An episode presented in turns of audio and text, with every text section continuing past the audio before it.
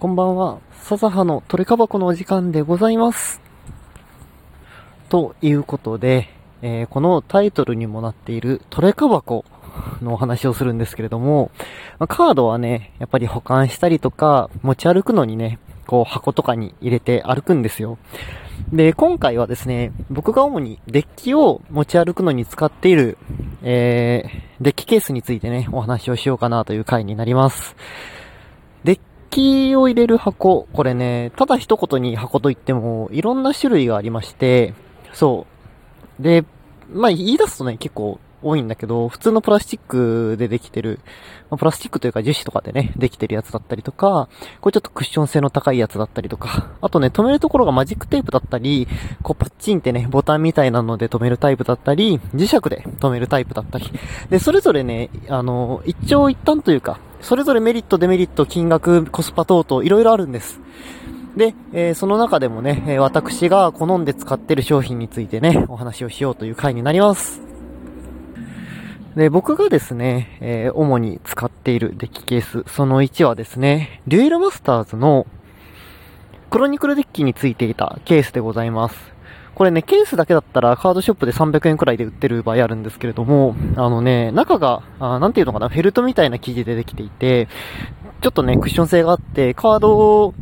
がね、傷つきにくいんですよ。で、これ何がいいかっていうとさ、例えば調整用のパーツとかで、まあそんな高くないけど、スリーブ入れるの面倒だなみたいなカードも、まあそのままね、入れて持ち歩いても、あのカード傷つきにくいっていうのがいいですね。で、僕の好みとして、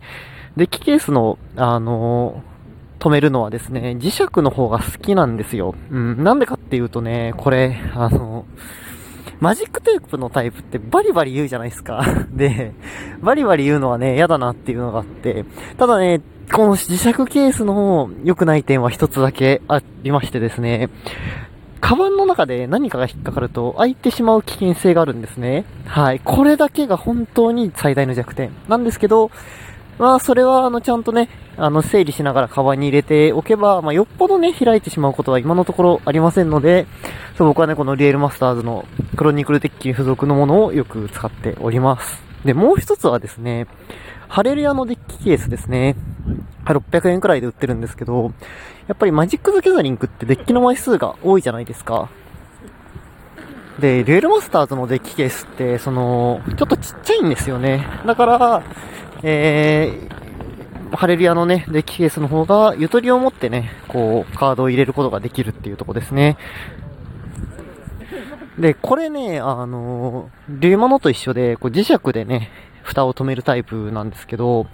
で、中もね、フェルトでクッション性のいいタイプなんですけど、ハレルヤのデッキケースのいいところはですね、色展開がむちゃくちゃ多いんですよ。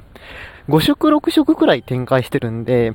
例えばそのデッキによってね、え、色変えて持ち運ぶときにね、わかりやすくしたりとか、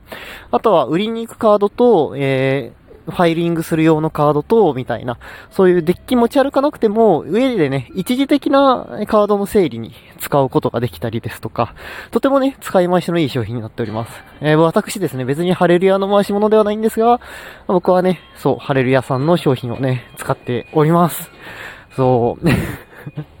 またね、いろんなね、あの、カードだけじゃなくて、えー、グッズとかね、そういった周辺商品の話もね、していけたらなぁなんて考えております。というわけで、笹葉でございました。バイバイ。